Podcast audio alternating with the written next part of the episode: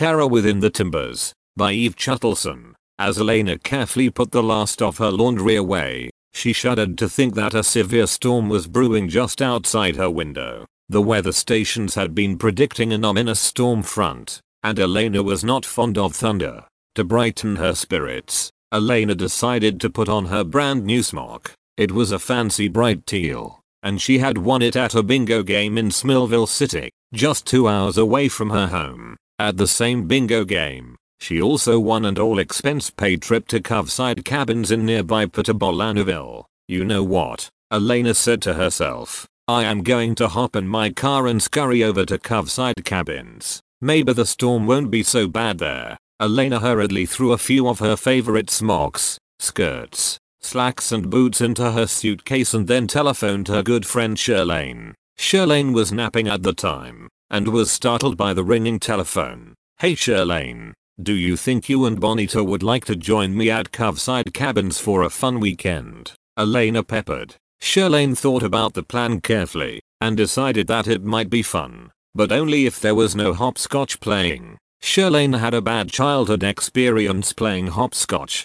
when she missed the sidewalk and rolled down a steep ravine into a mossy bog. As severe wind whipped around Elena's front porch, she hastily loaded her station wagon with her luggage, then darted off to Sherlane's house. Suddenly, Elena's station wagon hit a gargantuan pothole and bottomed out. Boom. As fate would have it, her station wagon now had two flat tires. Wow, this isn't good. And the wind is getting more fierce as the seconds pass. I'd better phone Sherlane, or better yet, run to her house. It's only 2 blocks away, Elena shrieked, letting her station wagon coast into a safe place. Elena sprung out of the vehicle and ran the 2 blocks over to Sherlane's house. Sherlane was deep in her basement looking for her croquet set when she heard an ominous pounding on her front door. Paralyzed with fright, Sherlane cowered in the corner and tried to prepare a plan of action. Then she heard Elena yelling at the door, and breathed a sigh of relief. Sherlane raced up her basement steps and snagged her high-fashion slacks on the corner of her stove.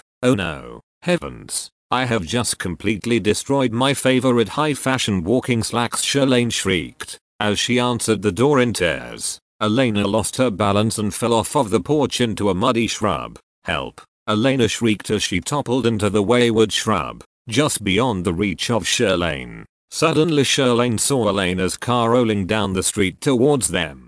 Hurry Elena, get out of that shrub, your car is heading right at us. Sherlane screamed as Elena looked up in disbelief. Elena sprung to her feet with cat-like agility and leapt onto the porch just in time. Her car crashed over the shrub and destroyed the south wall of Sherlane's house. Oh no, Sherlane shrieked. My house. The girls rushed inside the house and scurried down to the basement to inspect the damage. There were several cracks in the foundation, but no dirt or water was pouring in. Wow, we were so lucky. I need to call my repair woman, Liz McKington. She will have this fixed in no time. Sherlane quickly dashed to the telephone that was thoughtfully positioned on a side table in her basement. As she quickly dialed Liz McKington's phone number, she remembered that she had a butter lemon tart baking in the oven. Hey Elena, take off your muddy boots and check on my butter lemon tart in the oven. Elena threw off her muddy boots and they accidentally landed on Sherlane's beautiful new cream-colored couch.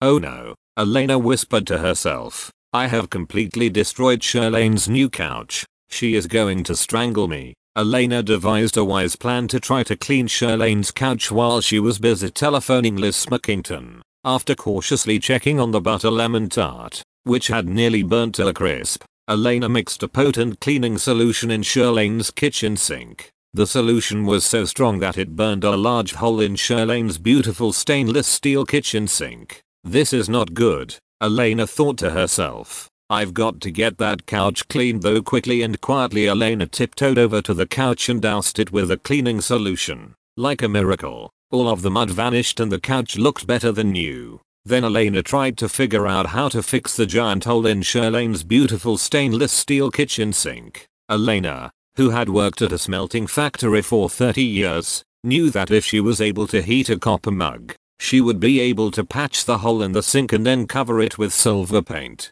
With all of her wisdom collected, Elena deftly melted a copper mug from Sherlane's collection in the fired-up oven. She then quietly hammered it into place and ran cool water over it to set. She then painted it with silver paint. It looked as good as new. Sherlane would never know. After all of that, Elena was famished, so she decided to eat a piece of the butter lemon tart, which had cooled sufficiently. Meanwhile, down in the basement, Sherlane managed to reach Liz Smokington on the telephone. Liz Smokington said she could be there in several minutes, as she was trying to wrangle her friend Tilly's new scarf out of her vacuum cleaner. Somehow, while Liz Smokington was vacuuming her luscious burgundy carpeting, Tilly's incredibly expensive high-fashion scarf got caught in the vacuum cleaner. Sherlane said, "Take your time. I just need you to repair some damage done to my foundation done by Oleana's." Carlos McKington said she would be there in no time. Suddenly Sherlane's refrigerator toppled over in the kitchen and destroyed her brand new microwave oven.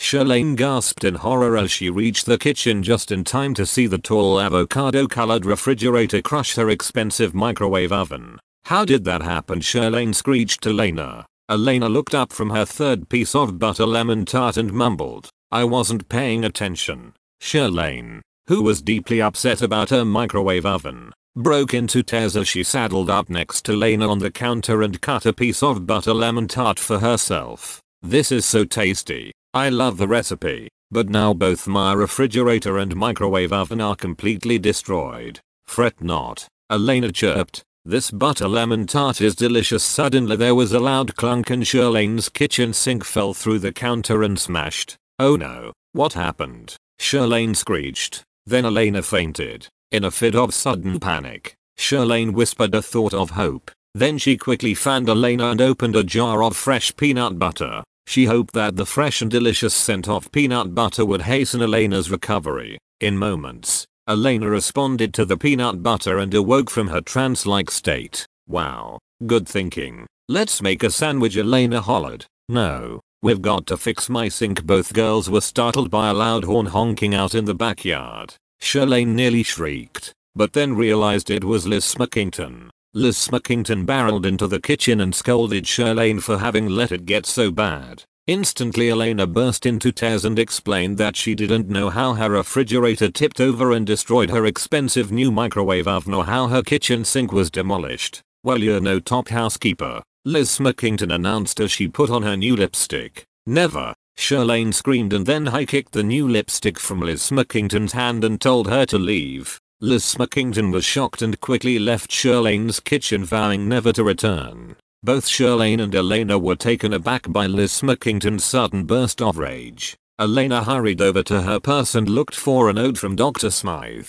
Elena had remembered that Dr. Smythe was building a new house and thought he might be able to assist with the foundation. Just as Elena was picking up the phone, Sherlane gave her a delicious peanut butter sandwich. Elena couldn't resist, and took a huge bite out of the delicious peanut butter sandwich just as Dr. Smythe answered the telephone. Elena could not speak because of all of the delicious peanut butter, but was trying to mumble instead. Dr. Smythe thought it was a threatening phone call and immediately hung up and called the police. Even though the wind and fierce thunder was getting worse outside, Sherlane was full of pep, and managed to fix her kitchen sink when there was an alarming pounding on the door. It was Madam Mink, who happened to be a member of the police special investigation unit. Madam Mink accused Elena of placing threatening phone calls to Dr. Smythe. Elena was taken aback by this accusation and quickly tried to collect her thoughts. "Do you mind if I crochet a new hat while we discuss this situation?" Elena peppered. Madam Mink, who was quite fond of crocheting, and who had founded the crocheting club, decided to give Elena the benefit of the doubt. Elena carefully explained that Sherlane had just handed her a delicious peanut butter sandwich as Dr. Smythe answered the telephone. Neither of them could speak because of the peanut butter, so Elena just tried to mumble. Madam Mink burst into hysterics and thought that the whole situation was beyond hilarious. "You are in no trouble at all," she exclaimed as she noticed the destroyed microwave. "You know, Elena, I just won a brand new microwave at a raffle. I don't need it, and I would be glad to give it to you," Madam Mink expressed. "Heavens, that is so nice of you," Elena screamed and then fainted. Moments later, a large delivery truck bustled its way down Elena's street and backed into the driveway. Madam Mink splashed Elena with a small bucket of cool water to awaken her from her trance-like state. "Hurry, Elena. Sherlane and I patched things up with Liz Smokington and we got your basement all fixed up. Plus, we just had a new refrigerator and microwave installed in your kitchen," Madam Mink exclaimed. "Phew, that's really cool," Elena screamed, and then invited Liz Smokington, Madam Mink, to join her and Sherlane at the cabin. Both gals accepted the invitation, and they hurried off to Coveside Cabins in nearby Puttabolanaville. The end.